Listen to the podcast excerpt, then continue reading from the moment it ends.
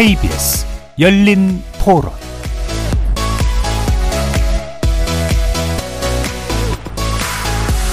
안녕하십니까. KBS 열린 토론 정준희입니다. 지방자치단체장이 제가 볼 때는 어떤 정치적인 목적으로 디폴트를 냈다고 생각을 하는데 근데 결과적으로는 엄청난 후폭풍이 밀려온 거죠. 어떻게든 이번 사태를 해결을 시키겠지만 그럼에도 불구하고 한 번 떨어진 그 신뢰도는 회복하기 어렵지 않을까. 그 50조 플러스 알파 자금이 투입된 상황을 보면은 미리 어떤 안전장치를 통해서 공간을 좀 만들어 놓고 움직였으면은 조금 낫지 않을까 했는데 오히려 이게 어 일이 터지고 나서 수습하는 과정이 더 많은 비용이라든지 또 국가 신용도라든지 이런 부분에 영향을 너무 많이 미친 것 같아서 그 피해들이 예전과 다르게 좀 굉장히 크게 느껴지는 듯한 부동산 관련된 PF가 묶일 것이다, 더 묶일 것이다. 실제 투자 금액에 대한 집행이라든지 추가 펀딩은 조금 더 보수적으로 갈 수 있는 영향을 미치지 않을까. 국가 신용도에도 좀 문제가 있는 것 같고 국민의 세금이 들어가는 거에 대해서는 뭐 불만스럽지만 좋은 효과를 불러올 수 있다면 이렇게 반대만 할 일은 아닌 것 같고 전문가분들께서 좀 상의를 잘 하셔가지고 좋은 방향으로 했으면 좋겠어요. 거리에서 만나본 시민들의 목소리 들어보셨는데요. 미국발 금리 인상 기조로 금융시장의 불안이 이어지는 가운데 강원도의 채무 불이행 선언이 불난집에 기름을 끼얹은 격이 됐습니다. 레고랜드의 채, 어, 채무 보증을 거부하면서 발생한 이른바 레고랜드 사태의 후폭풍이 결코 만만치 않게 된 거죠. 상황이 심각해지자 정부가 50조 이상의 유동성 공급 계획을 급하게 발표했고 강원도가 다시 보증 채무를 상환하겠다며 기존 입장을 바꿨지만 이미 자본시장과 건설업계가 급격하게 얼어붙은 상황입니다. 이번 레고랜드발 금융불안의 여파 어디까지 이어지게 될지 세 분의 경제 전문가 모시고 사태 원인부터 해법까지 고민해보는 시간 갖도록 하겠습니다. KBS 열린 토론 지금부터 시작합니다. 살아 있습니다. 토론이 살아 있습니다. 살아있는 토론, KBS 열린 토론. 토론은 라디오가 진짜입니다. 진짜 토론. KBS 열린 토론.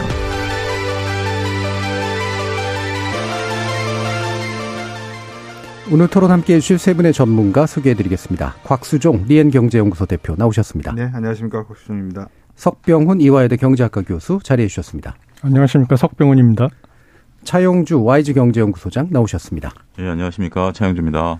저희 열린 토론 문자로 참여해 주실 분은 샵 9730으로 의견 남겨주시면 되는데요. 단문은 50원, 장문은 100원의 정보 용료가 붙습니다.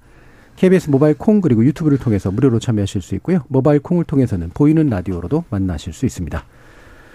어, 제가 그 오프닝에서 50억이라고 잘못 말했는데 50조인데요. 50억으로 막을 수 있으면 참 다행이지만 네, 50조 마저도 부족하다는 소리가 있는데 이따가 이 부분 구체적으로 2부에서 좀 논의해 보도록 하고요. 일단 1부에서는 현재 상황이 어떤 상황인지를 좀 정확하게 짚어보는 그런 내용 위주로 한번 어, 이야기를 나눠보겠습니다.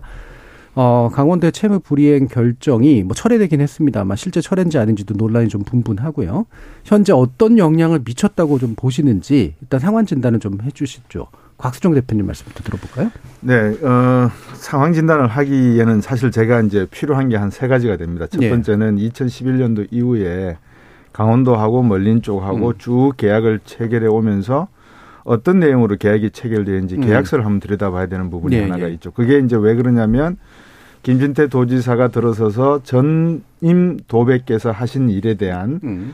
내용들을 어 이렇게 보다 보니까 이게 불공정 계약이다라고 생각을 했던 부분이 있는 것 같아요. 네. 과연 그래서 그 계약 부분이 불공정 거래 계약이냐라는 내용을 봐야 되기 때문에 음. 그것도 하나가 필요한 것 같고 두 번째는 어 지금 그 이 사태를 가져오게 만든 본인은 현 도지사지 않습니까? 예. 그러면 이 결정을 할 때에 누구의 참모의 이야기를 음. 듣고 어떤 결과가 나올 것이라고 예상을 하고 충분히 지금 같은 상황을 예상을 하고 예. 그냥 말씀하신 건지에 대한 음. 그 판단에 대한 근거를 음, 음, 음. 또 제가 찾아봐야 되는데 그런 거를 제가 뭐 알지를 못하는 상황이라서 예, 예. 언론에서 나오시는 말씀을 종합적으로 이렇게 해서 놓고 음. 보면 계약이 잘못된 그러니까 전임 도지사께서 진행해 오면서 무리하게 하나의 업적 측면에서 끌고 온 계약적 부실 측면이 하나가 있고 예. 이거를 새로운 도지사가 들어와서 자기가 또 이거 뒤집음으로 해서 새로운 업적을 또 내겠다고 하는 음.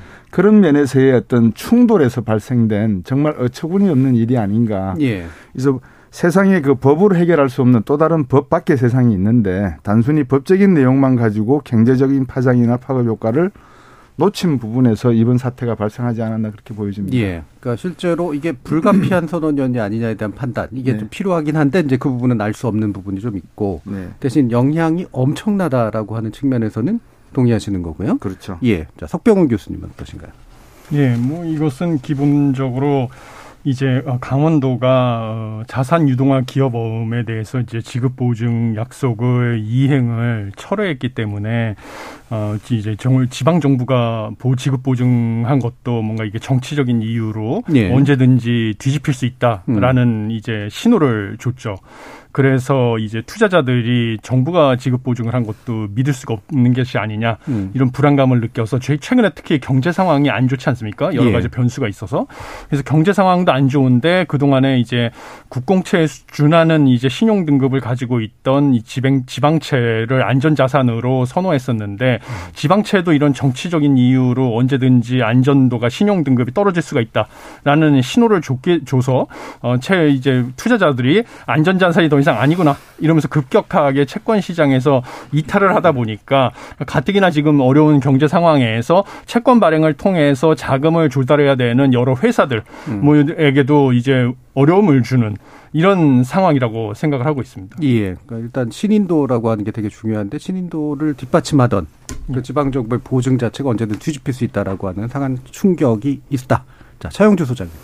원래 그 자산 시장이라는 게 그 갑작스러운 것을 굉장히 싫어합니다. 네. 왜냐하면 예측 범위를 벗어나게 되면 그 조금 벗어난 예측 범위에 의해서 어 자산의 변동성이 굉장히 커지고 이건 손실을 유발할 수 있는 부분들도 있는 거거든요. 특히 여기 가장 민감한 게 채권 시장입니다. 네. 채권 시장 같은 경우 불과 0.1% 포인트만 움직여도 어 워낙 단위가 크기 때문에 여기서 이제 이익이 확 갈리게 된다라는 음. 거죠. 어, 이런 속에서도 나름대로 관심 있게 보는 쪽들이 주로, 주로 이제 회사채 쪽들을 좀 보고 회사채에서도 어, 신용은 등급이 좀 떨어지는 어, 경계선에 있는 기업들을 좀 이제 유심히 보게 되는데 예. 어, 보통 우리가 이제 신용 등급이 AA 그 국가 신용 등급 좀 아예 신경을 안 씁니다. 이런 예. 쪽은 그러니까 이쪽은 그냥 안전자산이라고 묻어두고 어, 있었던 부분들인데, 부분인데, 여기서 이제 갑자기 일이 터지게 된 거죠. 예. 어, 그러니까 이제, 어, 생각지도 않은 쪽에서 일이 터지니까 쉽게 표현하면 거의 채권 시장에 블랙 스완 같은 현상이 벌어지게 된 거다라고 음. 온 거고, 이러다 보니까 지금 이제 그 자산 시장이 이걸 어떻게 받아들여야 되느냐. 과연 이게 한 가지, 하나의 해프닝으로 받아들여야 되느냐. 안에 하나의 트리거가 되느냐. 라는 부분들인 거죠. 예. 어, 그렇게 해서 지금 시장이, 어, 지금 이제 다양한 뭐 음. 신뢰라든지 뭐 이런 것들 뭐 아무래도 뭐 신뢰라는 게 일단 사인 간의 거래가 아니라 국가 간의 거래이기 때문에 어 시간이 지나면 좀 안정될 가능성은 있습니다만 어 일단은 일이 벌어졌고 이 수습되는 과정이 앞으로 상당히 중요할 수 있다 이렇게 말씀드릴 수 예, 있겠습니다. 그러니까 해프닝이 될 거냐 트리거가 될 거냐 이 갈리김도 남아 있는 것 같은데요. 일단 현재 사태가 일어난 아주 먼 역사적 배경까지는 아직 일단은 아니고요. 어, 일단 현재 왜 도지사가 이와 같은 일을 했는지도 좀 짚어보긴 해야 되지만 일단 그 상황 자체만 먼저 좀 짚어보도록 하죠. 어, 이게 이제 법원에 회생 신청을 했단 말이에요. 강원 중도 개발 공사를 이제 부도 처리하게 되는 그런 과정이 있었는데 이게 뒤에서도 그렇다 아니다라고 하는 얘기들도 있습니다만 어떤 과정을 겪었는지 석배원 교수님이 좀 간단히 말씀 주실까요? 예, 뭐 간단하게 최대한 줄여서 말씀을 예. 드리겠습니다. 뭐 다 아시겠지만 2011년부터 시작이 되는데요. 강원도가 영국 테마파크 개발 업체 멀린사하고 이제 투자 합의 각서를 체결하면서부터 시작이 됐는데요. 음. 문제는 이제 2014년에 뜬금없이 이제 그 레고랜드를 조성하기로 한 이제 중도라는 섬에서 대규모 청동기 유적이 발굴되면서 예. 이제 레고랜드 개발이 지연되기 시작합니다. 그래서 우여곡절 끝에 이제 올해 5월 5일에 드디어 정식 개장을 하게 됐는데요. 그 공사하는 과정에서 2020년 2년 전에 이 강원 중도 개발 공사가 레고랜드 개발을 맡은 회사인데요. 레고랜드 인근에 이제 도로 상수도 시설 등 기반 시설을 구축을 하려다 보니까 이제 자금이 필요하죠. 예. 자금을 조달하기 위한 목적 목적으로 이제 특수 목적 법인인 아이원 제1차를 설립을 해서요. 2,050억 원 규모의 이제 어 자금을 조달하려고 이제 자산 유동화 기업 어음을 발행하게 됩니다. 근데 이게 좀 어려운 개념인데요. 뭐냐면 이제 자산 유동화 기업 어음이라는 것은 부동산이나 뭐 채권 같은 여러 다양한 자산을 담보로 발행하는 일종의 기업 어음으로서 만기 1년 이내에 단기간에 자금을 조달할 수 있는 근데 대신 단기간 내에 자금을 조달을 하니까 이제 이자는 약간 싸게 지급을 음. 하는 것이죠. 그래서 이거를 갖다가 이제 대출 채권 이 경우에는 아이원 제이차라는 특수 목적 회사에서 먼저 2,050억 원이라는 돈을 어이 중도개발공사가 빌리고요. 예. 이 중도개발공사가 앞으로 레고랜드를 운영하면서 얻는 수익으로 갚겠다라는 음. 것이죠. 그리고 이 중도 개발 공사로부터의 그 대출 채권 앞으로 빌릴 돈이 있는 거죠. 아, 받을 돈이 있는 거죠. 이 받을 돈을 바탕으로 해서 자산 유동화 기업 어음을 발행한 거죠. 아이온 제1차가. 예. 이걸 가지고 이제 여러 이제 10여 개의 증권사와 자산 운용사들한테 파는 건데요. 음. 근데 이거는 이제 만기가 3개월로 짧습니다. 예. 그렇지만 이제 만기에 불일치가 있는 거죠. 음. 중도 개발 공사는 앞으로 오랫동안 레고랜드를 운영해서 벌어들이는 수익으로 이걸 차차 갚아갈 건데 대신 이 기 업어음이라는 것은 자산이동과 기업어음이라는 것은 3개월로 만기가 짧으니까 예. 우리가 이제 소, 국민 여러분께서 신용대출을 쓸 때도 1년 단위로 조금씩 조금씩 갚아가면서 나머지 부분은 연장을 하지 않습니까? 예. 대출을 예. 이것도 이제 그런 식의 연장이 필요했던 것이죠. 음. 그런데 요번에 이제 만기가 9월 29일에 돌아오는데요. 처음에 이거를 발행할 때는 뭐 이제 레고랜드의 수익성이라든지 뭐 이런 거에 대해서 우려가 있으니까 이 투자 자금을 모집하기 위해서 강원도가 나서서 지급 보증을 한 예. 것입니다. 그래서 지급 보증을 해줬으니까 이제 2,050억이라는 투자 자금을 조달하는데 문제가 없었는데요. 음. 이제 그 당시 이제 도지사가 이제 바뀌게 되면서 어이 요번 9월 29일에 이제 만기가 돌아와서 이거를 사실은 일부는 상환하고 일부는 이제 연장을 했어야 되는 건데 차환이라고 하죠.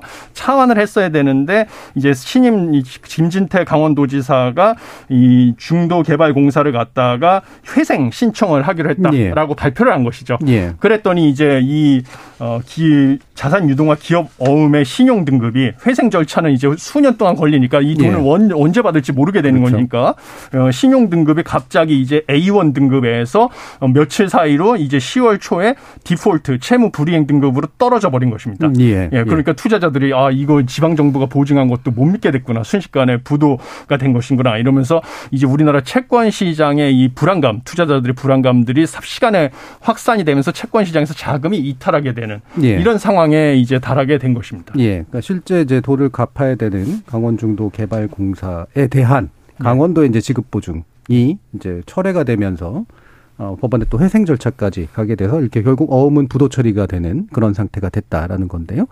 이게 이제 어, 뭐 뒤에서 이제 이게 왜 철회가 실제로 된 건지 아닌지도 좀 알아봐야 되긴 하지만 채권 시장 이 2,050억 원의 그 어떤 규모의 문제냐 아니면 이제 이런 지방채에 대한 지급 보증 자체에서에 나오는 그런 문제이냐 뭐 이미 좀 말씀을 주시긴 했습니다만 차영주 소장님 이 부분 좀 설명 부탁드릴까요?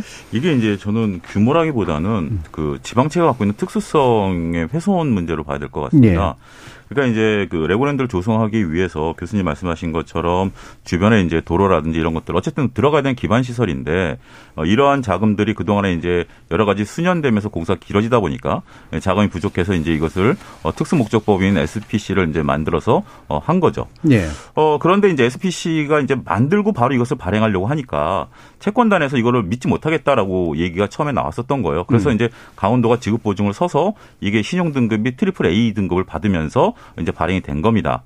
아, 보통 이제 지방 정부들도 국가도 마찬가지고요. 어, 꼭 돈이 되는 사업이냐 아니냐를 떠나서 일단 하는 사업에 있어서 하기 위해서 돈을 모집하는 과정에 있어서는 어 그래도 이제 국가라는 이름 그리고 지방자치단체라는 이름으로 어 우리가 이제 보증을 쓰겠다라고 하면서 국가급 신용 등급을 받는 거거든요. 예. 그래서 이제 이런 것들이 유통이 되다가 어 갑작스럽게 이제 어 만기 하루 전날 아, 이게 29일 날 만기인데 28일 날 채무 불이행이 어쨌든 선언이 된 거죠. 자, 이런 것들이 지금 이제 어떤 영향을 미치냐 보면 오늘 나온 소식인데요. 음. 춘천시가 보면 산업단지라고 이제 그 춘천에 이제 하는 것들이 있는데 여기도 ABCP를 발행했어요. 예. 거기에 이제 한 5년 됐는데 처음 발행할 때 한 500억 정도 되다가 교수님 말씀하신 것처럼 이제 계속 돌려서 이제 이걸 음. 줄여왔습니다. 그래서 지금 어 최근에까지 200억이었고 어 오늘 이제 이거를 돌려 막으면서 40억 갚고 음. 160억을 이제 돌리는데 그동안 그 몇 년 동안에 고정금리를 5.6을 이제 발행을 했는데 예. 이번에 바뀌면서 지금 채권단에서는 18%를 달라. 음. 그래서 이제 언론에 보도된 건 한 13% 정도의 어, 협의될 가능성이 있다. 그러니까 이자가 음. 올라가는 거죠. 어, 일단 160억에 대해서 이자를 한 5.6%를 따지면 한 2억 정도 이자인데 이렇게 된다면 이자만 한 5억 내는 거죠. 예. 그러면 결국 이 5억은 누가 내는 거죠? 결국 지방자치단체가 예. 내야 되는 거죠. 어, 그리고 지금 이제 지방자치단체가 보증순 ABCP 규모가 우리나라 한 1조 3천억 정도 됩니다. 이게 이제 결국 어, ABCP는 만기가 짧기 때문에 음. 소위 이제 리볼빙 이제 돌려야 네. 되는데 그때 이제 과연 적정 금리를 받을 수 있겠냐라는 거죠. 예. 당장 지금 최근에 ABCP 같은 경우 평균 금리가 한 4%에서 지금은 8에서 10%를 줘도 예. 인수를 잘 안 하겠다라는 겁니다. 그러니까 음. 결국 어 소위 말하는 돈맥경화, 이제 음. 돈 줄이 막히는 음. 어 그런 부분들이 되는 거죠. ABCP라는 게 형식이 그렇습니다. 결국 지금은 어떤 담보를 갖고 가는 게 아니라 미래에 대한 수익을 담보로 해서 신용에 의해서 결국 이 예. 발행을 하는 거거든요. 어, 그런데 지금 이게 신용이라는 것은 믿음이죠. 음. 이게 깨져버렸다라는 것 때문에 어, 일단은 금리를 올릴 수밖에 없고 더군다나 이제 금융기관들은 이것을 갖고 있는 자체가 부담이 됩니다. 예. 어, 앞으로 이제 뭐 부도가 난다라는 가능성은 좀 별로 없다 하더라도 어, 뭐, 다양한 이유에서 이것을 갖고 있는 것을 누가 어느 정도 이제 좀 하게 되고 고객들도 음. 어, 내 자산에서 ABCP가 들어있는 거 빼달라라고 요구를 할 수도 있는 예, 예. 부분들도 있기 때문에 어, 이게 쉽게 증권사들이라든지 금융기관들이 소화하기 어려워지면 예. 소화하기 어려우면 어떻게 되죠? 금리는 올라가게 되고 예. 결국 그 부담은 어, 다 어, 음. 원 주인들이 떠안을 수밖에 없다라는 거죠. 예, 그러니까 현재 이제 2,050억 원이 이제 연쇄적으로 미, 그, 그 어, 끼치는 영향 뭐 이 부분도 음. 중요하지만 결국은 이제 신용도가 높은 어떤 채권에 대한 불안정성이 증가했기 때문에 어, 기존의 것들을 연장하기도 힘들고 연장하려면 이자 비용을 엄청나게 이제 물어야 그렇죠. 되는 그런 네. 상황도 오고 신규 발행하는 것도 잘 안 팔리게 되고 뭐 이런 일들이 이제 같이 나타나겠죠. 어, 또 이런 여파가 이제 채권 시장에도 음. 영향을 좀 미쳐가지고요. 우리가 이제 거의 그 공사채라고 하는 예. 한국전력이라든지 가스공사 같은 경우 이쪽에서 채권 여기 다 triple A거든요. 예. 어, 보통 채권 발행하면 이건 다 소화가 됩니다. 그러니까 음. 그들이 원하는 금액만큼 어, 금융기관들이 앞다퉈서 사가는데 이건 거의 안전 자산이기 네, 때문에 네. 원하는 만큼을 못 발행했어요. 특히 음. 이제 한국전력 같은 경우 원하는 규모의 30%밖에 발행을 못했고, 예. 심지어 인천 도시개발 채권이라든지 어, 수력 원자력 같은 경우 이건 아예 발행 자체가 안 됐습니다. 음. 그러니까 결국 이제 필요한 데서 돈을 이제 이렇게 잘 돌아가던 상황에서 음. 이게 탁 돈줄이 막히는 거죠. 음. 어, 그런 상황들이 좀 벌어지고 있다라는 게 예. 어, 현재 상황이 아닌가 싶습니다. 예. 그래서 그 이런 한전 같은 그런데 문제도 지금 얘기가 되고 있습니다만 당장 또 눈에 떠오르는 게 이제 건설업에 연관된 것들이니까 건설업이 또 프로젝트 파이낸싱 같은 것들도 되게 많은 곳이고 해서요. 예, 둔촌 주공 재건축 관련해서 굉장히 지금 일들이 많았지만 결국은 어, 다시 이제 그 건축해 나가기로 했는데 이게 이제 자금 조달에 지금 힘든 상태에 처했다고 들었습니다. 곽수정 대표님 이 상황 어떤가요? 그 제가 이제 앞에서 말씀을 음. 드린 내용을 한번 요약을 해서 보여드리 말씀을 드리면 예. 지금 이제 원인에 대한 이야기는 사실 중 그렇게 비중이 높지가 않습니다. 예. 원인이 어떻게 됐든 간에 음. 지금 상황을 일으키게 된 건 제가 어처구니가 없다라고 표현을 음. 해드렸는데 도대체 이런 결정을 하면 어떤 파장이 나올지에 그렇죠. 대한 고민이 없었다는 것은 이거는 어, 상당한 문제점을 안고 음. 있다. 어쨌든 지금 이 시간에 또 그것도 옆에 비껴두고 방금 음. 두 분께서 석 교수님하고 우리 차수원께서 말씀을 주셨지만 국가 채권이라고 하는 거는 국가가 보증을 한 것이고 이것만큼 신뢰성이 높은 채권은 사실상 존재하지 않습니다. 예. 보통 보통 평상시에는 한 3%, 4% 많이 좋아야 4%고요. 3% 정도 주는 거고 음, 이자 이자를요. 그다음에 이제 지방채가 있는데 그다음에 지방채 다음에 간 내려가면 이제 금융 회사들이 예. 단단하니까 네. 금융 채권이 있고 음. 이제 보통 이런 식으로 내려가는데 이 네고랜드 사태로 인해 가지고 이게 국고채부터 시작을 해서 지방채, 금융기관, 건설업, 일반 사기업까지 음. LG U 플러스가 부도 나겠다 가능성이 있다고 보십니까? 우리 저 정준희 교수님. 일반적으로 아니죠. 아니죠. 예. 근데 지금 그 시장까지도 음. 이제 파장을 주고 있으니까 예, 예. 기업체 CEO들이 모여서 긴급한 자금 회동을 음. 자금 뭐라 그럴까요? 관리 회동을 했거든요.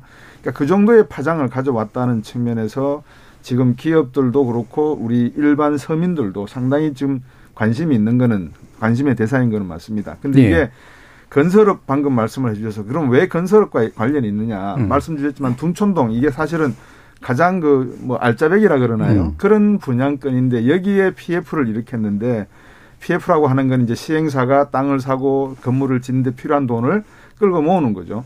여기에 돈 좀 빌려주세요라고 요청을 했더니 옛날 같으면은 뭐 분양 100% 되는 게 문제가 아니라 몇 대 몇이잖아요. 그렇죠.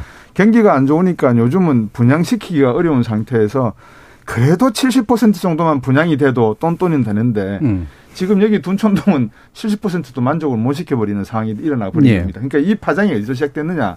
진원지를 보니까 레고랜드라는 거죠. 음. 아무리 레고랜드가 장난감 가지고 노는 데지만 이거는 장난칠 일이 아니잖아요. 예, 예. 그러면 이제 이 문제에 대한 사안이 어, 둔촌동에 엮여 있는 모든 건설사들, 현대산업개발, 음. 현대건설, 롯데건설, 뭐 대우건설 전부 다 퍼진단 말씀이죠. 자 그러면 그 다음 파장은 부동산 시장 네. PF로 내려갈 수밖에 없는 음. 거죠. 그러니까 이게 이제 도미노 현상처럼 점점점 내려가게 되면 하위 단에서는 이자가 18%가 문제가 아니라 음. 아마 20% 달라 그럴 겁니다. 아마 음. 협상을 하면 15% 정도 될지 모르지만 이제 그런 사태까지 악화시킨 것은 정말 어처구니 없는 행동이다. 물론 이게 대한민국만 있는 일은 아닙니다. 영국도 조금 전에 예. 있었고 일본도 지금 이런 현상을 겪고 있고 미국도 지금 비둘기파 목소리가 조금씩 조금씩 나오는 게 미국 채권이 워낙 많이 발행이 돼 놓으니까 음. 강달러가 가지는 역풍이 있거든요. 그래서 그 문제도 미국도 지금 고민을 하고 있지만 그래도 미국은 기축통화권이지 않습니까? 예. 근데 우리는 기축통화권이 아니니까 거기서 파생되는 문제에 대한 고민의 일단이 우리나라가 소위 우리 군에 가면은 하는 이야기가 시범 조교의 시범을 보시겠습니다. 이제 이런 예. 이야기가 나오잖아요. 그 케이스가 될까 싶어서 전부 다 지금 예. 긴장을 하는 겁니다. 음. 둔촌주공 예. 사태가 어디까지 지금 퍼졌냐라면 일단 둔촌주공이 대략 한 7천억 정도를 ABCP를 발행하다가 예. 이게 이제 차원 발행이 안 됐습니다. 차원 발행이 안 되면 이걸 시공사가 떠안습니다. 이제 예. ABCP를 발행할 때 이번에 이제 그 강원도도 어, 그, 이번, 그 공사가 발행하는데 신용 보증이 안 되니까 강원도가 보증 쓴 거거든요. 음. 그래서 이제 이 둔촌 두공 같은 경우도 ABCP를 발행할 때 어, 보증을 누가 서라라고 해서 이제 시공사들이 다 보증을 씁니다. 그래서 이게 차원 발행이 안 되니까 시공사들이 다 떠나놨어요. 근데 그 여기서 이제 또 어떤 문제가 발생했냐면 어 이제 시, 공사가 네 개죠. 현대건설, 뭐 HDC 현대산업개발, 대우건설, 롯데건설인데 롯데건설이 대략 한 1,600억 정도 물렸거든요. 네. 롯데건설이 지금 자금이 그렇게 별로 없어요. 음. 근데 당장에 롯데건설이 2천억을 부담해야 되죠. 그러다 보니까 롯데건설이 지금 8일자로 2천억 유상증자를 하겠다고 발표를 네. 했고요. 이것만 갖고 부족하니까 롯데 계열사에서 5천억을 빌리는데 네. 이자를 6%를 줬어요. 아이고. 그래서 시장이 칼로 네, 롯데케미칼 그 시장이 더 놀란 거예요. 네. 이걸로 해서 어느 정도 됐다라고 생각했는데 롯데가 그 전부터 올 초부터 좀 자금이 약간 좀 빡빡하게 돌아간다라고 했는데 계열사 간 자금을 빌리는데 6% 음. 줬다라는 것에 두 번째 시장은 놀란 거고요. 네. 그러다 보니까 주식 시장에서 롯데 관련 주가가 다 빠져버렸습니다. 예. 그러니까 결국 이 파장이 잠깐 흔들어졌는데 음. 이게 둔촌주공으로 넘어와서 둔촌주공에서 시공사인 롯데건설로 넘어와서 유상증자하면 원래 이제 주가도 빠지는데 네. 여기에 이제 또 계열 계열사 문제가 불거지면서 주가 전체적으로 롯데그룹 지수 폭락하는 이런 파장까지도 연출이 된 거죠. 예. 그러니까 이게 뭐 단순히 건설 업안의 문제도 아니고 아까 말씀드렸던 것처럼 이제 일반 기업들의 이제 자금 조달에 상당한 문제가 일으키고 이미 안 좋은 또 주식 시장에도 또 이제 아마 네. 또 추가적인 영향들이 갈 거고 아 이게 뭐 일파만파라는 게 말 그대로 그냥 일파만파가 그렇죠. 되고 있는 그런 상태인데요. 그러면 이게 약간 지금 논란이 되고 있는 문제, 그러니까 이른바 책임 소재에 관련된 문제를 좀 짚어보도록 하죠. 어, 최무순 전 지사는 사실 이거는 만기 연장하면 됐을 문제다라고 일단 얘기를 하고 있는데 또 강원도는 그렇지 않다라고 또 이제 주장을 하고 있는 상태예요. 석병영 교수님 이 부분 어떻게 보십니까? 단순히 만기만 연장을 했다고 이게 해결이 됐다고 저는 보지는 않고요. 왜냐하면 예. 지금 보면 어, 중도개발공사 자체의 여력으로 이 모든 부채를 다 갚는 것은 불가능해 보입니다. 왜냐하면 음. 아까 말씀드렸다시피 개발 과정에서 그 중도에서 대규모 이제 청동기 유적이 예. 발견됐다고 하지 않습니까? 그래서 그 당시에 이제 문화재청에서 이 레고랜드를 계속 개발을 하기로 이제 허락을 해주면서 조, 달았던 조건이 있었습니다. 그게 뭐냐면 이제 선사 유적 박물관 및 유적 공원 조성 사업을 네. 추가 사업을 해야 되는 네. 추가로 하는 음. 조건이었거든요. 그래서 이거를 갖다가 추가로 이제 327억 원을 투입을 해서 중도 일원에 이제 이 선사 유적 박물관 1개소하고 또 공원 2개소 등을 조성을 했어야 됩니다. 예. 이거를 갖다가 이제 또 그 문화재청이 준공 시기를 갖다가 2025년 9월까지로 이제 못을 박아놨었거든요. 그래서 여기에 추가로 327억 원을 투입을 해서 이제 사업을 완료를 해야 되는 상황이었고요.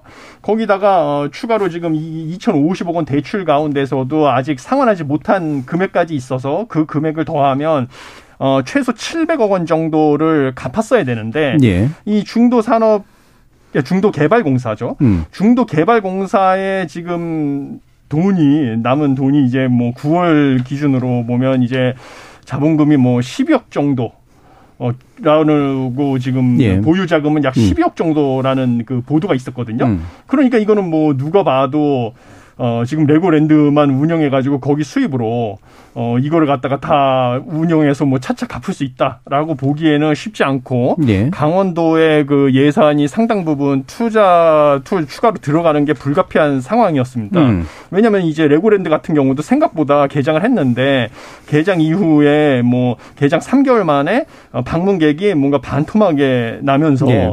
생각보다 수익이 많이 나지 않는 상황이었거든요. 왜냐하면 레고랜드가 대부분 그 놀이기구나 이런 것들이 소위 뭐 초등학교 뭐 고학년만 돼도 뭐 흥미를 끌지 못하는 예. 좀 저학년 위주로 놀이기구들이 편성이 돼 있고요. 또 이제 교통수단이나 뭐 이런 것들이 아직 뭐 예를 들면 외국인 관광객을 유치하려면 국제공항에서 뭐 접근성이 용이하고 이래야 되는데 그런 교통 기반 시설이 안 갖춰져 있기 때문에 아직까지는 외국인 관광객들을 유치하기도 여의치 않고 음. 또 내국인 관광객을 유치하기 위해서 원래는 뭐 이제 어 수상 운송 수단 뭐 그다음에 뭐 저기 이제 육상 운송 수단도 추가로 편성을 하겠다 뭐 이랬었는데 방문객 숫자가 이제 줄어드니까 뭐 그런 거를 새로 예. 하기 도 여의치 않고 그러다 보니까 이제 추가로 뭐 거기 이제 SOC를 해서 뭐 다리도 건설하고 뭐 이럴 계획도 있었는데 그것도 지금 여의치 않고 뭐 이런 음. 상황에 처해서 그냥 뭐 이제 최문순 전 지사 말대로 이제 그냥 놔뒀으면 어 중도개발공사가 알아서 이제 갚을 수 있었다라는 음. 주장도 사실은 뭐 예, 예. 동의하기가 쉽지는 않은 상황입니다. 예. 그러니까 보통 이게 예, 좀 분리를 좀 해보긴 해야 될 것 같긴 한데 예. 애초에 이제 책임론도 있고요. 예. 애초에 이제 이게 정말 수익성이 가능한 공사였느냐라는 것도 있고 두 번째로 이제 이거를 채무 처리를 그럼 어떻게 했어야 되느냐. 그럼 이를테면 강원도가 나서서라도 지급 보증에 한 만큼 돈을 갚는 식으로라도 일단 했어야 되느냐. 요 문제도 이제 약간 또 다루기는 하니까요. 예, 일단 말씀 듣죠. 예. 제 생각에는 그런 것 같아요. 그러니까 이제 사업을 할 때 제가 이제 멀린 이야기를 어떤 예. 계약을 했는지를 봐야 된다고 말씀을 드린 건 우리가 이제 민자 유치를 할 때 외국 자본을 많이 가져오잖아요. 맥 네. 땡땡땡 회사도 우리나라에 들어와서 도로 많이 짓고 음. 다리 많이 지었거든요. 그러면 이제 수익을 언제까지 내게 해주고 그 다음부터는 우리가 언제까지 그 다리를 돌, 돌려받느냐 뭐 이런 계획들이 네. 다 있단 말입니다. 근데 일부 언론에 나온 내용을 제가 잠깐 훑어보니까 상당히 그 강원도에서 생각하기에는 부족한 점이 많았던 것 같아요. 음. 수익이 흑자로 전환되기까지 음. 걸리는 시간이나 조건들이 너무 일방적인 어떤 해석으로 된 네. 부분이 있었던 것 같아요. 이제 그 부분을 만약에 도지사께서 새로운 도지사께서 보셨다면 음. 이거를 그럼 어떻게 하면 적자가 이렇게 계속되는 걸 흑자로 돌릴 방안에 대한 연구를 하는 게 바람직한 것이지. 예.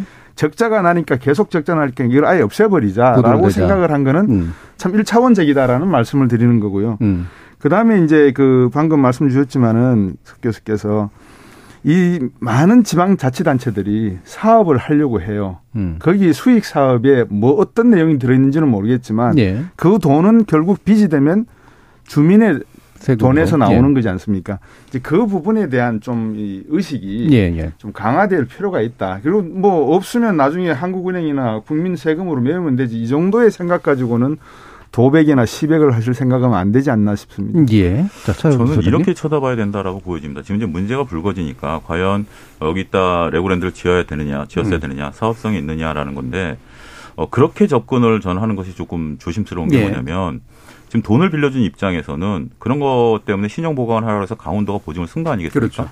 근데 이제 이제 와가지고 사업성이 없으니까 이걸 돈을 못 주겠다라고 한다면 음.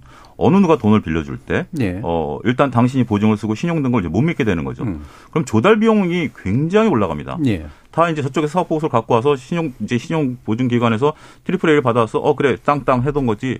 A? 야, 안 돼, 못 믿겠어. 우리가 다시 조사할래. 뭐 이런 것들 하고 중간에 다시 한번 우리 재무제표 갖고 와. 음. 뭐 이러다 보면 그 비용이 다 뭐로 들어가죠? 금리로 반영이 되는 거죠. 예, 예. 그러니까 저는 이게 지금 중도개발공사가 과연 돈을 갚을 수 있느냐 없느냐 문제는 어 저는 뭐 상황에 따라 달라질 수 있는 부분인데 음. 일단 지금 곽수종 그 대표님 말씀하신 것처럼 일단 어, triple A 등급을 받아서 강원도가 보증 선 거잖아요. 예. 보증 선 쪽에서 돈을 안 주겠다라고, 그러니까 처음에는 이제 뭐 회생을 신청하겠다라고 한 건데 결국 지 금 와서 하는 얘기가 어 다시 이제 예산을 편성해서 내년에 갚겠다라는 거죠. 그래서 뭐 일단 저는 이렇게 봐요. 처음에 이 정도 파장을 예상 못했었던 가능성이 좀 높다라고 보고 예. 어찌 됐던 이게 지금 뭐 강원 뭐 레고랜드가 잘 되냐 안 되냐 문제를 떠나서 음. 어 시장에서 이제 앞으로 돈을 빌려줄 때 굉장히 많이 따지게 되고 어 그다음에 이제 많은 것들을 검토하게 된다라면 음. 결국 이거는 피해자들이 더 많아질 수도 있다라고 보는 거죠. 예. 지방자치단체도 피해자고요. 어 그다음에 돈을 빌려주는 쪽도 피해자고 저는 그렇게 봅니다. 예, 그러니까 신용에 기반을 둬서 어, 추가적인 이자 비용이나 이런 것들을 좀 가능한 줄여가면서 좀 더 원활하게 자금 융통, 변통이 가능했던 네. 시장을 완전히 뒤집어 버렸다. 이제 이런 말씀이시니까요. 그러면 이제 네, 어쨌든 막 화급히 뭔가를 좀 강원도 쪽에서는 하고 있긴 한데 어, 디폴트 선언한 적이 없다라고 이제 주장을 해요. 근데 금융권에서는 이건 뭐 디폴트다 이렇게 이제 받아들이는 것 같은데 어떻게 보세요, 박 소장님? 어, 어, 일단 뭐 디폴트 같은 이야기를 하셨죠. 사실은 예. 돈을 안 주겠다 그랬는데 디폴트죠. 그거 디폴트 아니다라고 하는 거는 좀 어불성설인 것 같고요. 음. 또뭐 어떤 국회의원 같은 분들은 이게 뭐 IMF 같은 위기를 불러일으키는 예. 뭐 그런 말씀도 하셨는데 지금은 뭐 손가락질 하면서 누구 잘났고 누구 음. 못났고 이게 때가 아니라 빨리 이 사태를 한국은행이 개입을 하든지 간에 음. 누가 개입을 하든 국고채다운 지방채다운 어떤 그런 신용도를, 신용도를 빨리 음. 회복하는 게 문제거든요. 그거를 어떻게 가져갈 것인가가 제일 시급한 것 같은데 어, 김원태 저 저 김진태 강원도지사가 뭐 내가 이거는 뭐 디폴트 선언 안 한 거다 이런 말할 틈이 아니라 예. 지금 금융기관과 어떤 중앙정부와 어떤 협의를 거쳐서 내가 말한 부분에 대해서 잘못한 부분은 이분이고 아니 리스 테슬라 저저 리스 트러스는 트러스. 사임을 했지 않습니까? 예. 그 사임한 사건에 비준하는 지방에서 이런 일이 일어났는데 자기는 음. 당신은 책임이 없다 이래버리는 건 너무 무책임한 것 같고요. 예. 그렇다고 해서 뭐 당장 도도백 자리를 내려오라는 건 아니고 음. 이 사태에 대한 정직하고 투명한 음, 해결은 하고 결론을 내셔야 될 것 같아요. 네. 디폴트라는 용어는 네. 안 쓰신 건 맞습니다. 예. 근데 이제 회생 신청을 했다라고 하면 회생이 되면 모든 채무가 정지가 돼 버리기 때문에 음. 당장 만기가 있는 마- 그러니까 이제 돈이라는 게 돌고 돌아야 되는데 네. 만기가 이제 막힌 거죠. 회생 신청을 뭐 11월 말까지 어, 도지사께서 하시겠다라고 하는데 그건 법원의 판단이죠. 음. 통상 기업의 회생은 1년 이상 걸리니까. 그럼 일단 지금 교수님 말씀하신 것처럼 어, 아이원 제1차는 부도 처리가 됐고요. 네. 신용 등급은 D 등급으로 떨어졌습니다. 음. 그러면 이제 그 돈을 2,050억이라는 돈이 이제 돌아야 되는데 묶인 거죠. 예. 어, 그런 부분들에 대해서는 디폴트는 아니다 하더라도 자금 경색이 이루어졌다라는 측면에서 본다라면 음. 어 저는 방법론적에 있어서는 조금 음. 방향이 잘못됐다. 음. 어 그 곽수영 대표님 말씀하신 것처럼 뭐 뭔가 우리가 그렇잖아요. 돈을 친구한테 빌려서 돈을 갚기로 했는데 생각보다 상황이 안 풀려 서 돈을 못 갚게 되면 예. 그러니까 좀 이렇게 풀어갈 수 있는 부분들은 분명 존재하지 않겠습니까? 예. 어, 내가 지금 당장은 뭐 기한 기한 내에 못 갚겠지만 그건 금융기관에서도 충분히 일어나는 일들이거든요. 음. 근데 그런 거 없이 지금 이제 가장 당황해하는 게 BNK 투자증권입니다. 네. 그 며칠 전까지만 하더라도 어 4개월치 이자를 주고 차원 발행하겠다라고 강원도랑 이제 얘기를 했었는데 갑자기 자기한테 통보도 없이 회생, 회생 그 네. 얘기가 언론을 통해서 보도됐다라는 거죠. 음. 어, 그런 것은 이거는 조금 뭐 어, 어떤 얘기에 집중하기보다는 흐름상으로 봤을 때 어, 조금 판단 강원도의 판단 미스가 음. 어, 거의 기정사실이 되지 않나 싶습니다. 예, 그러니까 디폴트도 아니다라고 내가 말했다 안 했다가 지금 중요한 문제가 아니라는 음. 말씀이신데요. 석병훈 교수님. 아니, 아, 그러니까 이게 좀 이렇게 법률가 김진태 지사가 법률가 출신이다 보니까 이 법적인 얘기를 하시는데 예. 이제 투자자들이 받아들이기에는 이게 예. 뭐 법률가들만 투자를 하는 게 아니지 않습니까? 음. 그래서 이제 그런 자세한 거보다는 과연 어떤 일이 생기느냐 이게 중 요한 거고요. 그리고 아이원 제 1차가 이제 자산 유동화 기업 어음을 발행한 걸할 때는 어, 가- 중도개발공사로부터의 대출 채권을 담보로 어, 자산 유동화 기업 어음을 발행을 했습니다. 그런데 강원도에서 그 대출 채권을 가지고 있는 중도개발공사를 회생 절차로 진행하겠다. 그러면 그 대출 채권이라는 게이돈 받을 권리인데요. 이 네. 돈이 언제 받을지가 기한이 없어지는 거죠. 아이원 제1차는. 그러니까 담보로 잡은 이 대출 채권에서 주기적으로 이자도 받고 원금도 상환을 받고 이래야 되는데 이 돈을 받는데 상당한 시일이 걸리고 중도개발공사가 가지고 있는 부동산도 팔고 뭐 이래야 되는데 그걸 경매 처분하고 뭐 이래도 그게 지금 이 부동산 불경기에 제값을 받는다는 보장도 없고 예. 그러니까 원래 생각했던 그 원금에서 상당 부분보다 적게 이제 회수가 될 수도 가능성이 충분한 거거든요. 그러니까 이제 당연히 아이원 제1차는 파산의 지경에 몰리고 그 대출 채권을 어 기반으로 발행된 자산 유동화 기업 어음도 신용 등급이 떨어져서 부도가 된 거죠. 사실은 디폴트가 된 거니까 이것은 이 자산 유동화 기업 어음에 대한 이해도를 이런 결- 정치적 의사 결정을 할때 음. 자산 유동화 기업 어음이라는 거에 대한 이해도가 좀 부족했던 것이 아닌가 이 예. 정치적 의사 결정을 하는 과정에 있어서 예. 그래서 이게 당연 법률적인 문제로 뭐 디폴트 디폴트 선언을 한 적이 없다. 이런 음. 게 중요한 게 아니죠. 예, 이런 예. 메커니즘이 뒤에 있다는 것이 중요한 음. 것이고요. 음. 그래서 이런 게 무엇보다도 지금 시장에서 이 투자자들한테 이제 신뢰를 이 다시 번복을 해서 갚겠다 빚을 이래 이랬다고 해도 시장의 신뢰도를 회복하지 못하는 것은 뭐냐면 지금 중요한 것은 시장에서는 강원도에서 지급 보증을 했기 때문에 그것을 믿고 이 지방채에 준하는 신용도를 받아서 투자를 했는데 우리나라에서 이제 뭐 지방 선거 있어서 뭐 임기 끝날 때마다 뭐 도지사도 네. 바뀌고 네. 시장도 바뀌고 이러는데 이럴 때마다 정치적인 의사 결정으로 이런 일이 반복될 수도 있는 게 아니냐. 라는 그 이제 선례를 남겼기 때문에 음. 투자자들이 보기에는 이제 과연 이거 믿을 수 있는 것이냐. 네. 뭐 이런 불안감은 쉽게 가시지 않는 것이고요. 음. 정부가 보증을 했는데도 이런 일이 생겼는데 그럼 정부보다도 그 밑에 있는 뭐뭐 뭐 공기업이라든지 음. 아니면 그냥 뭐 아무리 뭐 LG U 플러스 아까 말씀하신 네. LG U 플러스라든지 그런 기업들 최근에 경제 상황도 어려운데 그런 기업들이 보증을 한 거 건설사가 보증을 한 아까 뭐 프로젝트 파이낸싱에서 음. 발행한 자산 유동화 기업어음이나 자산 유동화 증권 이것도 신용 보강을 갖다가 증권사라든지 건설사가 하거든요. 네. 그거는 일종의 지급 보증이죠. 강원도가 했듯이. 그런데 강원도도 못 믿겠는데 건설사나 증권사를 믿겠냐 내가. 음. 그러니까 그쪽에서도 오히려 이런 이런 차환 발행에 추가적인 어려움이 생기는 것이죠. 예. 그러니까 이게 이제 뭐 거의 살얼음 판에다가 돌을 집어던진 음. 뭐 이런 격이 된 거라고 볼 수 있습니다. 예, 좀 큰 돌인 것 같긴 한데요. 예. 예.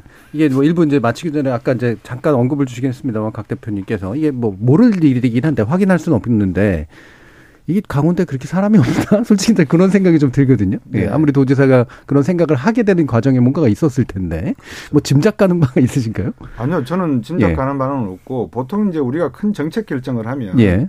결정하기 전에 이 정책이 어떤 파장을 가져올지에 대한 그 내용들을 대충 파악을 하고 그렇죠. 최종 세 번 망치를 예. 두드리는데 그 과정이 없었다면 음. 이거는 음, 도지사 혼자의 결단이라 그러면 심각한 음. 도정의 운영 방침이고요. 예. 밑에서 아까 저 GJC라든지 여러 기관에서 분명히 이런 이런 내용을 말씀드렸는데도 그거를 무시하고 진행하셨다면 그거는 또 다른 하나의 또 다른 민주주의 절차상의 상당한 문제가 되겠죠. 예. 그러니까 제대로 된 어떤 그 논의 과정 없이 결정해도 문제고 논의가 있었는데 우려가 나왔는데도 불구하고 밀어붙였다면 더 문제가 되는 그렇죠. 예, 그런 상태라서 어, 이 부분 그렇게 쉽게 끝날 문제는 아닌 것 같습니다. 자, 일단 청취자 문자 들어온 게 또 있어서요. 정의전 문자 캐스터 불러서 들어보도록 하죠. 네, 지금까지 여러분이 보내주신 문자들 소개합니다. 김덕명님. 지방에서 지불을 거부하면 중앙정부에서 도와주겠지 하는 꼼수나 강원도의 부채를 제로섬으로 하겠다는 욕심이 불러온 결과입니다. 작은 나비의 날갯짓이 국가 신용 등급 하락에도 영향을 미칠 수 있는 큰 사건이 될 수 있습니다. 해주셨고요. 김종우님, 2천억으로 막을 수 있었던 것을 50조 원 이상 투입하고도 제대로 막을 수 있을지 가늠이 안 되는 상황이 돼버렸네요. 지방 재정 건전성을 지키겠다더니 오히려 국가 재정 건전성을 훼손한 상황입니다. 8783님. 이번 사태를 지켜보면서 느낀 것은 공무원들이 크든 작든 어떤 정책을 결정할 때에는 그 책임을 분명히 해야 한다는 겁니다. 9449님.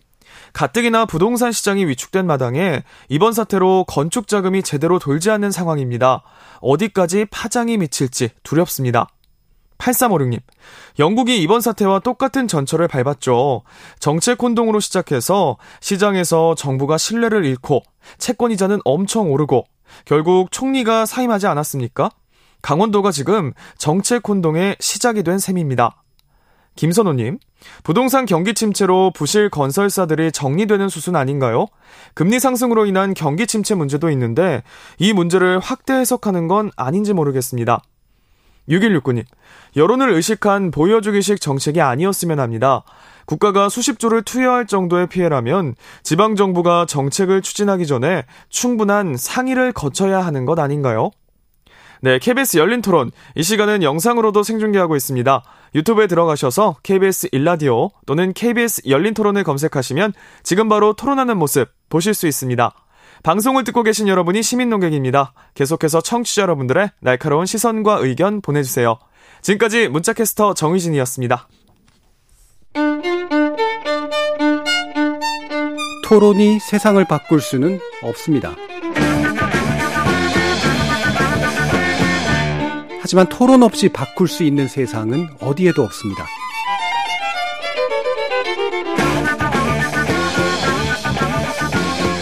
세상의 선한 변화를 갈망하는 당신. 정답이 아니라 질문의 힘을 믿는 당신.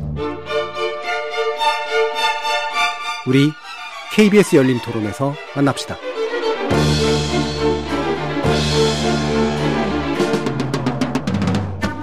KBS 열린 토론 레고랜드 사태의 후폭풍에 관련해서 얘기 나누고 있는데요. 석병훈 이화여대 경제학과 교수, 차영주 YG경제연구소장, 곽수종 리엔경제연구소 대표 이렇게 세 분과 함께 하고 있습니다. 자, 지금 이제 정부는 이제 50조 플러스 알파라고까지 부르고 있습니다. 이제 긴급 유동성 투입을 이제 결정을 했는데요. 여기에 대해서 이제 판단을 해봐야 될 게 이 규모가 충분할까? 그리고 이 결정이 좀 더 이르게 좀 더 빨리 내려졌어야 되는 건가 아닌가 이 부분에 대한 판단들을 세 분께 다시 한번 또 들어보도록 할 텐데요. 일단 석 교수님 말씀 어떨까요? 네, 일단 뭐 50조 플러스 알파로 급한 불은 끈 것으로 보이지만요. 예. 어, 일단 충분하진 않아서요. 음. 추가 대책은 필요할 것으로 저는 생각을 하고 있습니다. 음. 근거는요. 뭐 금융투자협회에 따르면 일단은 올해 10월부터 내년 상반기까지 만기가 돌아 도래하는 회세철 규모가 약 총 54조 억, 음. 54조 원에 이르고요. 여기에 이제 자산 유동화 증권까지 포함을 할 경우에는 어 규모가 이제 73조 6천억 까지 늘어납니다. 예. 그리고 이제 아까 또 말씀하신 어 나의 저 PF 자산 음, 유동화 증권 그 음. 만기 규모는 이제 뭐 내년 상반기까지는 총 90조 원에 육박하거든요. 예.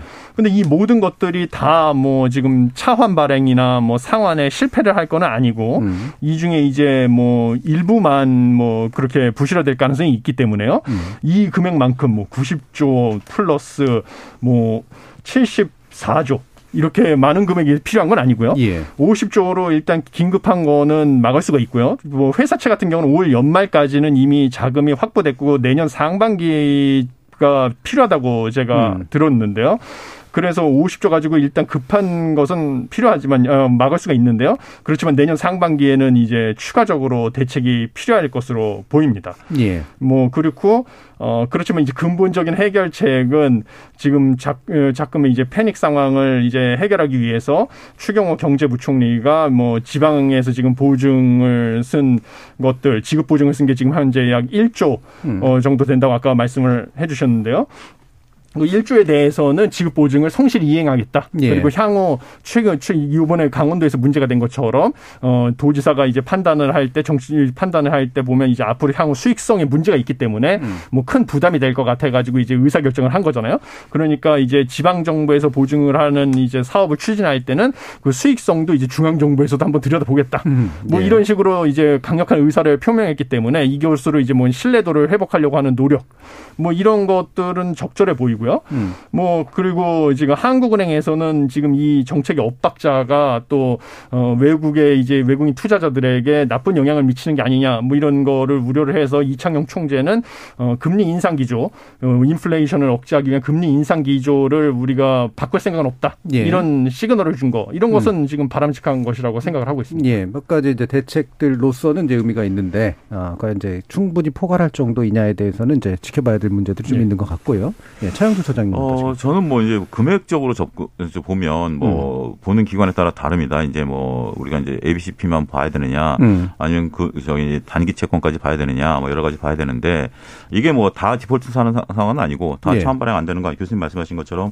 어, 되는데 음. 저는 굉장히 선언적으로는 의미 있다라고 봅니다. 그러니까 음. 정부가 일단은 이것을 들여다보고 있고 우리가 들여다보는 과정에 있어서 우리가 할 수 있는 노력들은 하겠다라고 하면서 50조란 돈을 한다라는 것은 우리가 이제 어 결국 작은 돈이 아니죠. 음. 어 그리고 이제 이런 것들을 어 여차하면 우리가 더 지원하겠다. 그래서 알파라는 것들을 했고 어, 또 후속 보도들이 빠르게 나오고 있습니다. 지금 이제 산업은행에 대해서 어, 채권 발행을 조금 중지시켜 달라. 그리고 추경호 예. 부총리께서 직접 국고채 이제 올해까지 발행해야 될 분량들이 남아 있는데 더 이상 발행하지 않겠다. 그러니까 음. 그러니까 이제 채권 유동성을 더 이상 공급 안 하겠다라는 거죠. 예. 정부가 A, triple A급에 대해서. 음. 어, 그리고 이제 나머지 이제 그 은행들이 그러니까 일반 시중은행들이 한국은행에 돈을 빌릴 때 어, 채권을 이제 담보로 하거든요. 음.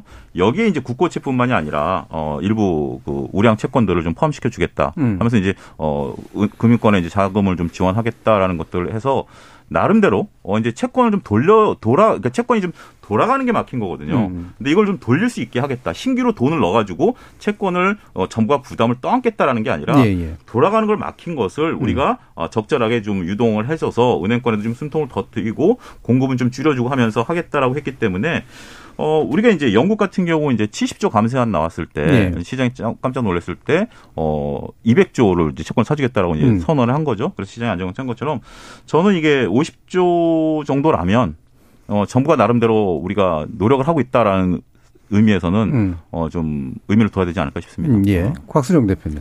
두 번째 그 시청, 제 청취자분이 말씀 주셨나요? 음. 250억, 2050억으로 막을 수 있는 걸 50조 플러스 음. 알파로 메우려고 한다. 문제가 이제 거기에 있는 것 같습니다. 예. 이제 다시 말씀을 드리면 첫 번째 국가 신용 등급이 일단은 한 번은 휘청거렸다는 점. 예. 그거는 뭐 일단 스크래치는 남았다는 점이죠. 음. 두 번째는 50조가 충분하냐, 50조 플러스 알파가. 이제 그 문제는 우리 차장님이나 석 교수님 말씀하셨다시피 그래도 정부가 이런 노력을 한다는 모습을 보이는 것만 해도 채권 시장에서 어느 정도 안정성을 찾아가는 정도가 되니까 다행이지 않느냐라고 말씀을 하셨고 마침 오늘 또 주식시장 오늘 좀 조금은 올랐어요. 그래서 이제 자금 시장 경색 부분이 그렇게 생각보다는 악화되지 않는다는 측면. 그다음에 지금 우리가 뭐 부동산 PF 말씀 상당히 많이 하고 있지만 아직까지 연체율이 한 6% 정도밖에 안 되는 걸로 제가 들었거든요. 이게 2010년, 11년 최악일 때 한 30%까지 갔던 걸로 제가 네. 알고 있습니다. 그 그러다 보니 특정 지역만 지금 그렇죠. 불거지고 있습니다. 음. 네. 그래서 대구나 이런 특정 지역만 현재 불거지고 있어서 전국적인 어떤 연체율은 아직까지 PF 쪽에서 영향이 적은 것 같아요. 그런데 이제 세 번째 문제가 뭐냐 그러면 어, 어찌됐건 간에 앞으로 금리는 싼 금리로 돈을 빌릴 수는 없게 됐다는 그렇겠죠. 게 가장 큰 문제가 예. 될것 같습니다. 예. 지금 뭐 돈을 얼마를 넣느냐 안 넣느냐 이게 중요한 게 아니고 앞으로 과연 정상적인 채권 금리를 계산을 해서 그거로 돈을 빌릴 수 있냐 없느냐 이제 이 문제가 남았 남았고 결국 그거는 이제 인플레이션의 또 다른 하나의 중요한 요인이 될 것 같거든요. 음. 그래서 2023년이 되면 제가 볼 때는 금리가 이 정도로 올린 오른다 그러면은 디플레이션 수준으로 그냥 확 떨어지거나 음. 아니면 금리가 오른 상태에서 물가까지 올라버리는 그런 상상하지도 못했던 그런 시점이 올 수도 있다라는 그 우려감이 예. 지금은 조금 더 큰 것 같습니다. 음, 스태그플레이션까지도 예, 유발할 그렇죠. 수 있다. 예. 네. 자, 그러면 이제 여기서 하나 좀 짚어주시면 좋을 게 에, 이게 이제 이게 오해일지 아니면 어느 정도 이해일지 잘 모르겠습니다만 이 50조가 어떻게 조달되고 어떤 식으로 쓰이는 것이냐에 대해서 아, 일반적인 대중적인 이미지는 세금 50조 빵 들어가서 기업들한테 훅 하고 먹히는 그래서 쑥 하고 세금이 사라지는 이런 이제 구조로 이해되는 이미지들이 있거든요. 실제로 그러한가? 어떻게 보세요? 최영 교수 아닙니다. 이제 각 금융기관들에서 네. 이제 격추를 해가지고 이제 이 50, 50 조가 이제 쓰임새가 다 정해져 있습니다. 구체적으로 네. 이제 제가 어 지금 이제 기억은 안 나지만 20조는 뭐 이렇게 유동화로 돌리고 네. 어, 그다음에 이제 가장 지금 이제 특정 증권사가 어, 지금 이제 PF가 굉장히 이제 묽어지니까 거기에 이제 또 일정 주금 주고 음. 어, 이런 식으로 하는 건데 이게 결국 이제 돈을 주는 건 아니에요. 음. 여기서 이제 우리가 봐야 될 게 50조 중에 빠진 게 있는데 직접적인 자금 지원 책은 빠졌어요. 그러니까 네. 돈을 줘가지고 우리가 어이 IMF 때라든지 이럴 때는 음. 이제 뭐 했었던 게 아니라 정상적인 채권을 그냥 돌리는 데 있어서 음. 예 이제 유동성을 공급하는 부분들이고요. 어떻게 보면 정부가 이런 결정을 내릴 수 있는 또 하나의 근거가 될 수 있었던 부분들 중에 하나 전 제가 이제 여기서 내피셜인데 금리가 이제 이번에도 한국은행이 다음 달에 이제 금리 인상 50bp 지금 이제 할 것으로 예상이 되고 예. 있고 내년도에는 경기가 둔화되면 뭐 글로벌적으로 금리가 좀 떨어질 가능성도 있지 않습니까? 음. 그러면 오히려 지금 이것을 갖고 사면 음. 채권 금리가 떨어지면 어떻게 되죠? 수익성이 나는 거죠. 예, 예. 그러니까 오히려 이것을 해가지고 그 옛날에 우리가 주식 떨어졌을 때 그 이제 증환기금 들어와가지고 주식 사주는 것처럼 예. 그러한 역할도 저는 벌어질 수 있다라고 봐요. 그래서 정부가 음. 오히려 쉽게 결정을 내릴 수 있지 않았겠는가라는 예. 부분들로 이건 제 내피셜이고요. 예. 그래서 이게 이제 사라지는 돈은 아니고요. 음. 어쨌든 이게 지금 이제 실물로 다 남아 있는 것들이고 어 그리고 지금 이제 나와 있는 게 이제 거의 우량채만 매입을 해준다라는 선을 음. 분명히 또 걷기 때문에 부실화되거나 사라지는 돈은 아니다. 이렇게 말씀드릴 수 있겠습니다. 예. 그 채권 시장이나 이제 금융 시장 구조를 청취자분들께서 상당히 이게 복잡합니다. 사실은. 예. CDO라고 하는 큰 우산 꼭대기에 음. Collateral Debt Obligation 그래서 이제 모든 채권이나 주식을 발행할 수 있는 하나의 담보부 채권 시장이 존재를 음. 하거든요. 그 밑에 아까 우리 석 교수께서 ABCP라 했고 예. ABSTP 뭐 이런데 그거는 SF 백드라 그래서 자산을 담보로 해서 예, 예. 발행하는 채권이다 음. 보시면 되고 MBS는 또 부동산 모기지를 또 담보로 해서 하는 음. 거고 콜레이드를 대시라고 하는 것은 누가 보증을 서가지고 예, 예. 담보를 서서 또 이렇게 하는 건 수많은 금융 상품들이 음. 얽혀 있거든요. 그러니까 정부가 돈을 50조를 푼다 그럴 때 그 50조를 말씀하신 세금 50조를 걷어서 음. 바- 바로 그냥 오른손으로 왼손으로 넘기는 게 아니고 이제 소위 말하면 그 뭐라 그럴까 이렇게 자본을 승수 효과를 일으키기 위해서 많이 음. 돌립니다 돈을. 예. 근데 이제 돌리게 되면 문제는 더 골치 아프죠. 음. 왜냐하면 그래서 연쇄적인 반응이 일어나 버리면 한쪽에서 뻥 터지면 다른 데서 다 그냥 폭발이 나는 그런 위험성이 있기 때문에. 한국은행의 역할이 음. 지금은 다른 어떤 정부 기관 역할보다도 중요하다. 음. 왜냐 그러면 금리와 환율과 물가의 모든 연관성이 금리에 직접적으로 연결돼 있고 금리가 바로 한국은행이 정책 수단으로서 유지하는 가장 훌륭한 도구기 때문에 예. 한국은행이 빠진 논의는 저는 조금 음. 위험하다고 봅니다. 이번 예. 이런 지원에서도. 음, 한국은행 관련된 거 어떤 역할을 할까 뒤에서 아마 이제 좀 더 얘기가 될것 네. 같고요. 그래서 일반적으로 인식하시는 것처럼 세금을 50조를 동원해서 부실한 기업들 거를 그냥 사주는 그래서 세금이 그냥 먹혀버리는 것은 아니다라는 점은 일단 명확하게 하면 좋을 것 같고요. 대신 근데 예. 뭐 무리한 기업만 사는 건 아니고요. 예. 제가 이거 보니까 이제 신용보증기금을 이용해서 이제 primary CBO 프로그램이라고 해서 음. 미매입잔액 6천억 과 별개로 5조 원의 신규 뭐 여력을 확보한다 이런 내용이 있는데요. 음. 이제 primary CBO라는 것이 바로 이제 저 뭐 이제 우량 등급이 아니라 그 밑에 이제 차환을 목적으로 예. 하는 회사채 신규 발행 회사채 자금 조달이 어려운 이제 신규 발행 회사채를 갖다가 이 매입해주는 그런 예. 거거든요. 예. 자산 유동화 증권 형태로.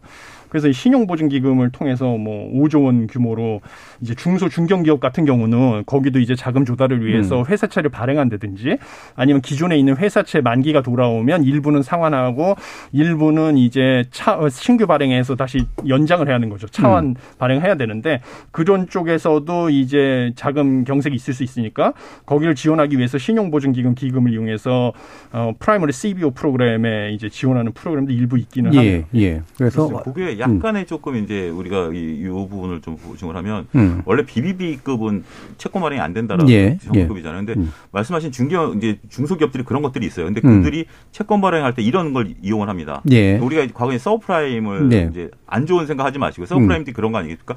부실들을 모아가지고 이제 우량 채권을 만들듯이 예. 요걸 이렇게 많지는 않고 한세 개에서 한 다섯 개 정도를 묶어가지고 음. 여기에 이제 신용 보강이 들어가는 거예요. 예, 예. 여기 신용 보증 기금이 보증을 쓰겠다. 예. 라고 해서 채권을 발행해서 돌리는 거거든요. 음. 근데 그게 이제 그 원래 이제 BB급 들어가야 되는데 음. 최근에 9월 달에 어떤 일이 일어났냐면 AA급이 들어가 버렸어요. 예. 그러니까 이쪽도 지금 자금 경색이 일어나고 있었던 상황이라 음, 음. 이런 것들이 반영이 되고 있기 때문에 어찌됐든 이거는 신용보증기금이 보증을 쓴다라는 면에서 신용보증이 들어가는 거죠. 음. 뭐 그런 부분들이 있다라는 것도. 그러니까 저희들이 지금 이야기를 쭉 하는 거 보면 결국 레고랜드 사태가 기업 어음 시장까지 내려와 버리지 그렇죠. 않습니까? 예. 그럼 제가 또 무슨 말씀을 드리고 싶으냐면 자영업자 중소상공인들은 어떡할 거냐는 거예요. 예, 이분들이 예. 가지고 있는 부채는 그러면 기업들이 지금 이런 상태로 해서 채권을 어느 정도 사주고 매입해주고 안정을 도모해준다 그러면 그러면 자영업자들은 앞으로 정부가 어떤 대책을 내놓을 것인가는 분명히 소리 나오거든요. 음. 이제 이런 것까지 파장이 나왔다는 측면에서 김진태 도지사의 이번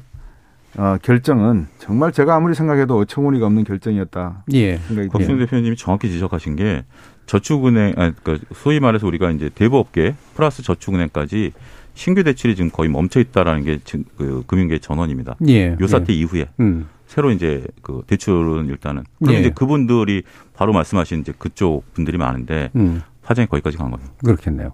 지금 그럼 이제 한국은행 얘기를 바로 또 해보죠. 그 한국은행 역할이 중요하다는 건데 심지어는 발권력까지 얘기하는 사람들까지 있어서 이게 취약이 예. 그렇게 해서는 안 되죠. 그래서 이건 상당히 좀 위험해 보이는 발언도 일부 있는 것 같고요. 대신 또 이제 아무래도 이게 유동성을 공급하는 게 이제 확실히 이제 현재 그 물가 문제라든가 이런 것하고 또 연관을 생길 수 있는 여러 가지 이유들도 있어서 한국은행은 어느 정도까지 개입하고 어느 정도까지 역할을 해야 되는가 이번에는 견해도 한번 좀 여쭤보도록 하죠. 먼저 곽 대표님 말씀 주시겠어요?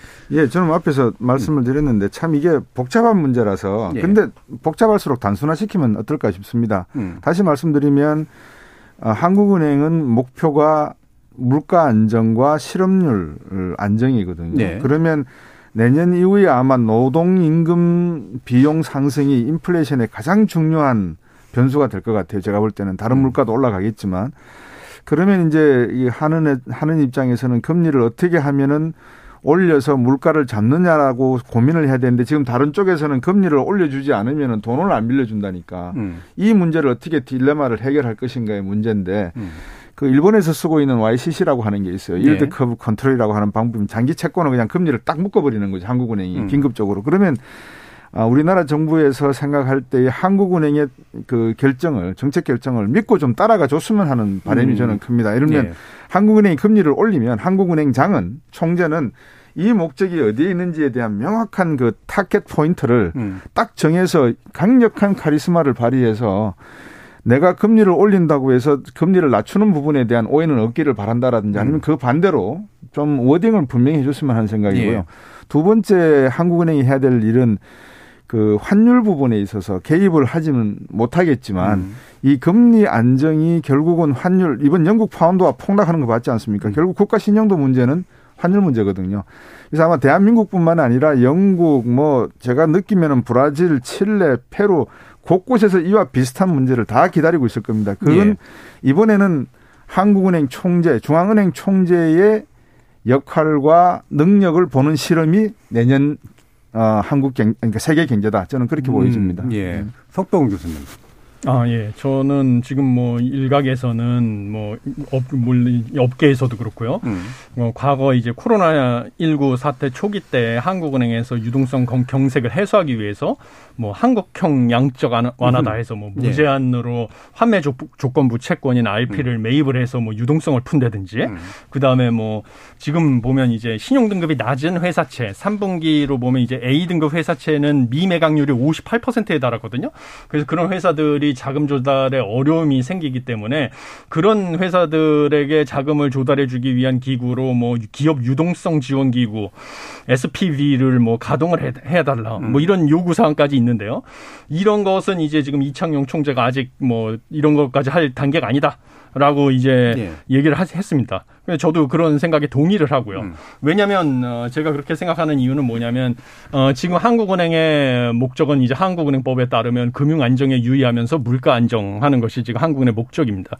그래서 금융 안정 측면에서는 최근에 이제 채권 시장의 불안정 이런 거 요인을 이제 한국은행에서 신경을 써야 될 필요도 있겠지만요. 지금 무엇보다도 한국은행에서 중점적으로 신경을 써야 될 것은 물가 안정입니다. 음. 왜냐하면 지금 IMF의 최근에 어 예지상에 의하면 2023년에서에도 한국의 물, 물가 상승률은 소비자 물가 상승률은 거의 3% 후반대 4%에 육박할 것으로 예측이 되고 있고요.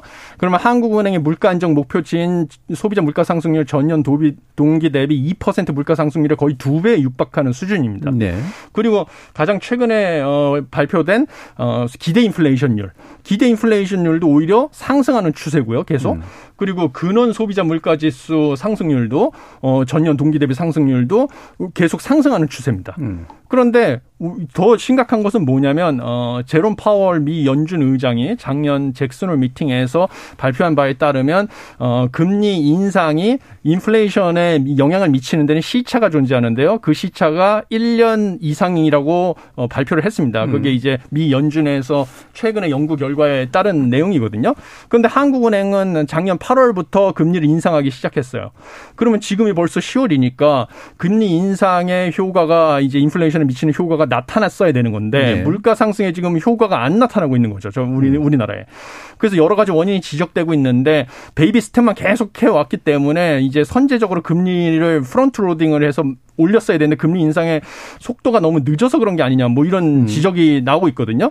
그래서 아직까지 물가가 잡혔다는 시그널이 없는데 음. 어, 최근에 이제 금융 안정에 대한 우려 때문에 지금 뭐 무제한 RP 매입을 한다든지 음. SPV를 가동을 하고 음. 그다음에 남은 한 번에 금통위에서 갑자기 뭐 baby step을 하고 아니면 뭐 금리를 동결한다든지 예, 예. 뭐 이러면 어 갑자기 기대 인플레이션이 상승을 하고요. 음. 그다음에 미국은 지금 남은 두 번의 FOMC에서 음. giant step 한 번 그리고 최소 big step 아니면 giant step 또 한 번. 음. 이게 예상이 되거든요. 그러면 한미 간의 금리 차가 어 지금 연말까지 최소 100bp에서 120 5bp로 벌어지게 되는 거죠. 지금 25bp인데요.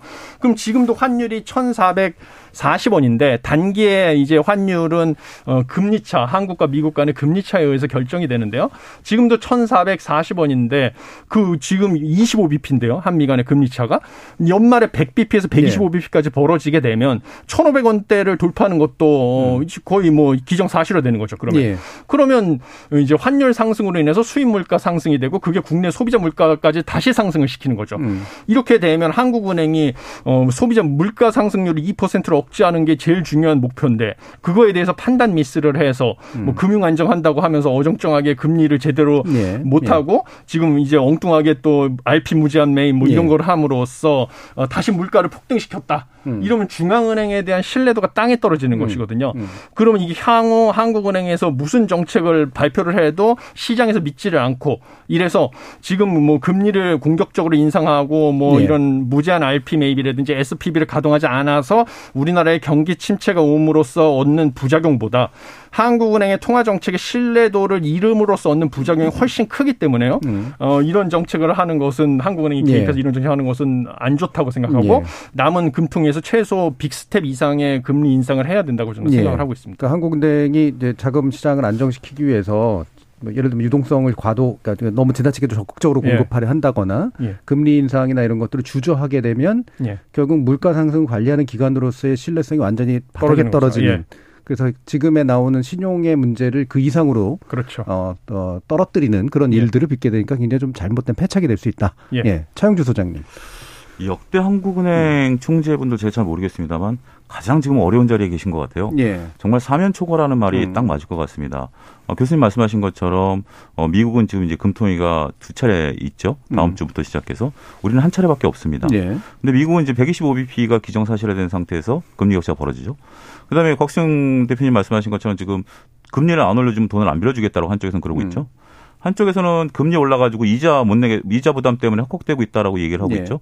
도대체 어디에 중점을 둬야 되느냐라는 거죠. 음. 저희가 조금 전에 이제 방송하기 전에 저도 깜짝 놀란 게 7시 저희 KBS 뉴스에서 간장 가격이 9% 올랐다라는 뉴스를 보고 깜짝 놀랐어요.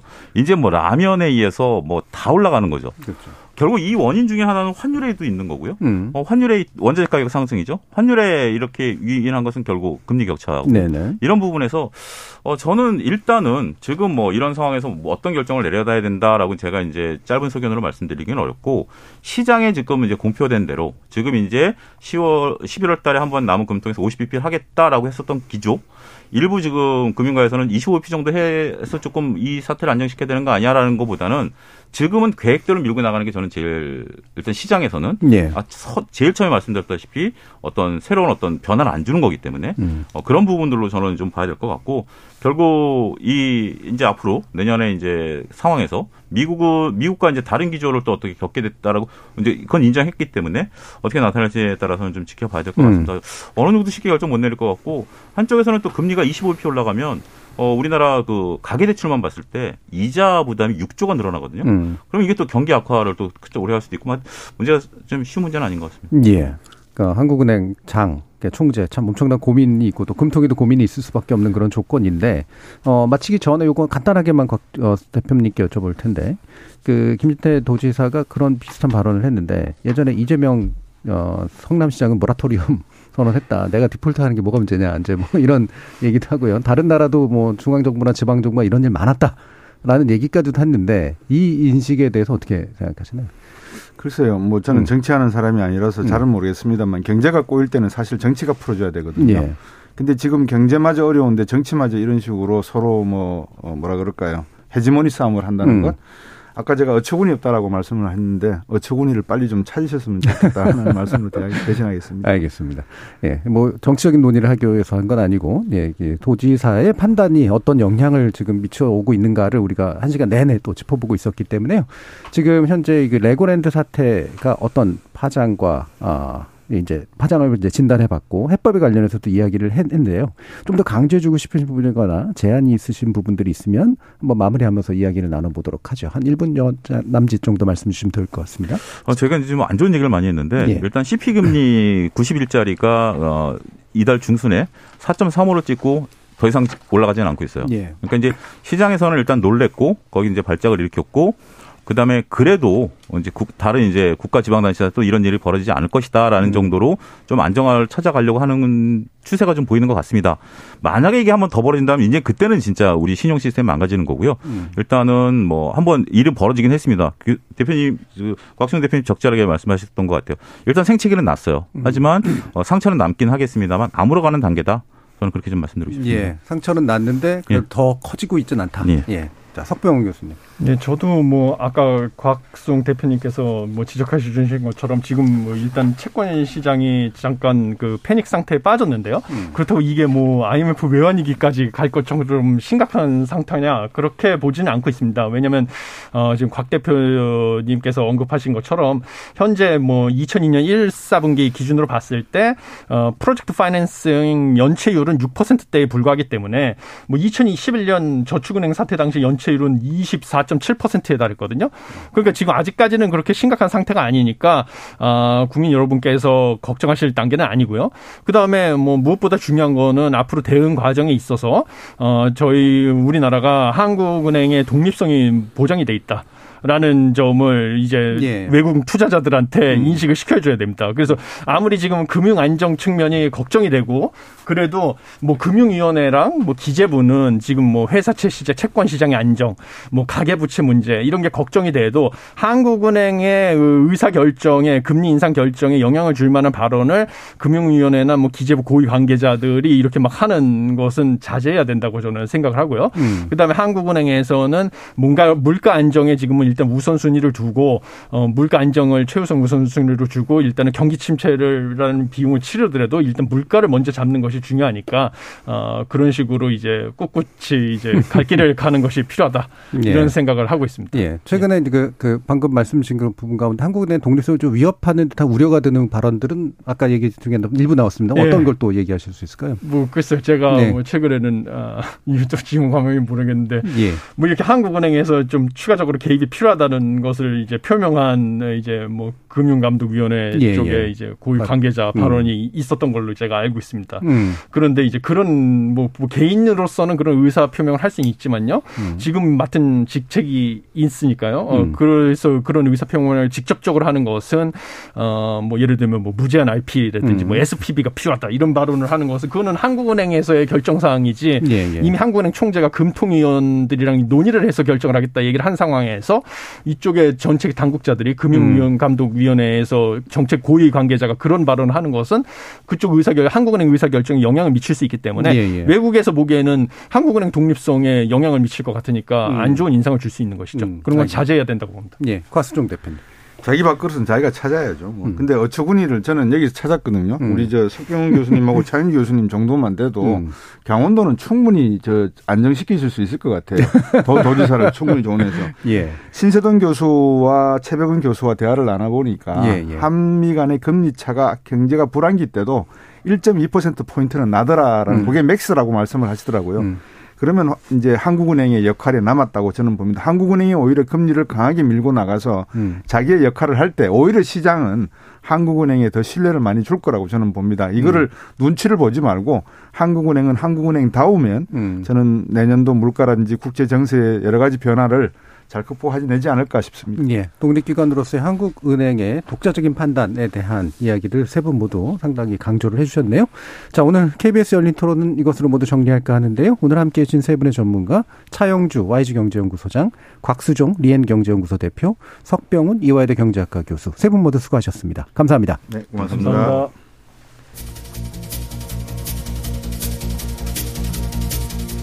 돈을 빌리고 갚는 시차를 이용해서 실제의 돈 규모보다도 더 큰 돈을 변통시키는 이 금융이라는 연쇄고리의 중심엔 신용이라는 마법이 있는데요. 돈을 부풀려준 그 말이라는 주문이 거꾸로 작용할 땐 곧바로 저주의 흑마술로 작동해 버립니다. 지금의 사태를 만들어낸 책임자의 그 입이 그렇게 움직인 건 시장에 대한 무지 때문일 수도 있지만 평소에도 신뢰하고 거리가 먼 말을 버릇처럼 해왔기 때문은 아닐까 우려해 봅니다. 지금까지 KBS 열린 토론 정준이었습니다.